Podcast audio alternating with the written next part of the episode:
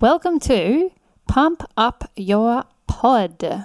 La di da di da, la da.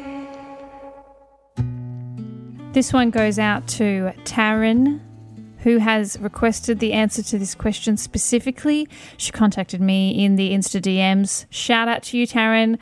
Uh, this question that I got was How often should I update my social media assets? So these are the things that you share on your socials. Obviously, it's like the audiograms or photos and those sorts of things that you share to promote your show.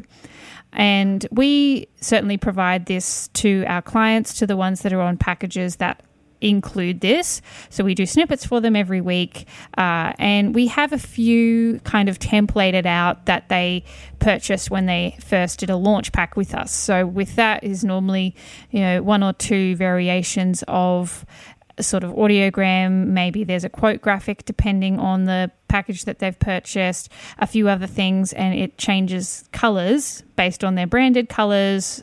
You know, so it kind of looks a bit different every time, but not extremely different. Like you've only got a few things that you can choose from. So after a little while, they start to become the same or you see a lot of it in your feed if, if you're if they're always sharing it the same way every time it's definitely a good idea to update your social media assets what you use as templates and i would say every three to six months is the kind of time frame that you should look at for updating those. If you're only ever sharing audiograms and a quote graphic or an episode graphic or something like that, and you're always sharing it the same way, like it always goes to your feed and you always do it on your stories, then pretty quickly you're going to start to have the person watching your stuff, like if they've connected with you a lot on Instagram and they see your things really regularly, then they're going to start to see those as just kind of templates that obviously it's the same and they might flick through it. You won't get that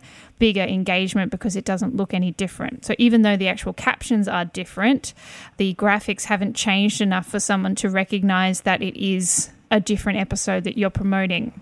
I've got a good example of someone that shares it quite well. Uh, we have a client called Christy Robinson. She has a podcast called Run Your Business Like a Boss. And what she does, and I certainly recommend that people do this, is she talks about it on her stories first. And she'll say, Hey, this week on the podcast, I've got XYZ coming up. I'm really excited about it. This is why it's really good. This is what you're going to learn from it. She shares a little bit about it, and it's face to camera sort of thing. And then she puts the social assets in after that. So it alerts them to the fact that yes, there's a new podcast episode, and the social assets that are following are for that podcast episode. So you're not just kind of sharing the social assets with no kind of other info as to what that episode is about. You've got to give people some context, especially if the social assets aren't going to change that much.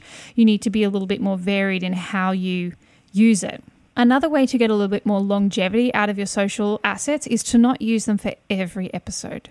So even though for our podcasts, for our clients that are on their packages, they get them for every episode. It doesn't mean that they need to share them in the same way for every episode.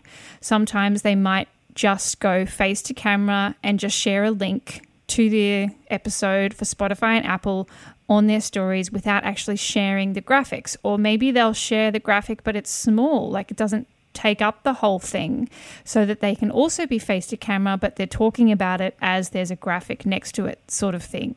So it's not always that same format in the same way. So you've got to be a little bit more creative with the way you're using your social assets if they are similar or the same every time. And then after a little while, as I say, three to six months, I mean, three months is probably a little bit too soon. It depends on the kind of assets you have. But certainly every six months, I would say, okay, let's refresh this. Let's do something completely different so that your people that are listening and connecting with you on Instagram, LinkedIn, TikTok, wherever you're sharing them, uh, can see that it's something new and fresh and it, it's going to have them be engaged more. The other thing I would say is don't always have it be audiograms. So if you video some episodes, then you should be sharing them as videos as well. Get some templates done up that just have a little bit of your branding that you can share videos on and do it that way as well. That's really, really important. Video is a way that people are connecting a lot more, and you will hear me talk about video a lot on the podcast moving forward, just because I can see the way it's going.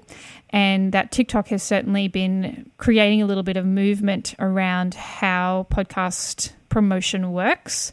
So, if you have an opportunity to do some video, then that would be something else I would be sharing on your socials in a interesting way as well. And the thing with video as well that's good is that it changes all the time. You never look the same, even if it's a solo episode and you do some video for it, you never look the same. You've got a different outfit on, maybe you did your makeup differently, or maybe you're in a slightly different location, or whatever it is. And then if you've got guest episodes, then obviously you've got a different guest with a different face. so that all changes, which means that it's it's easier to not get stale and it's easy to engage more with that but it does mean you have to actually record video and you have to have good lighting and make the video worth sharing. That's my thoughts on that. I look forward to chatting with you next time.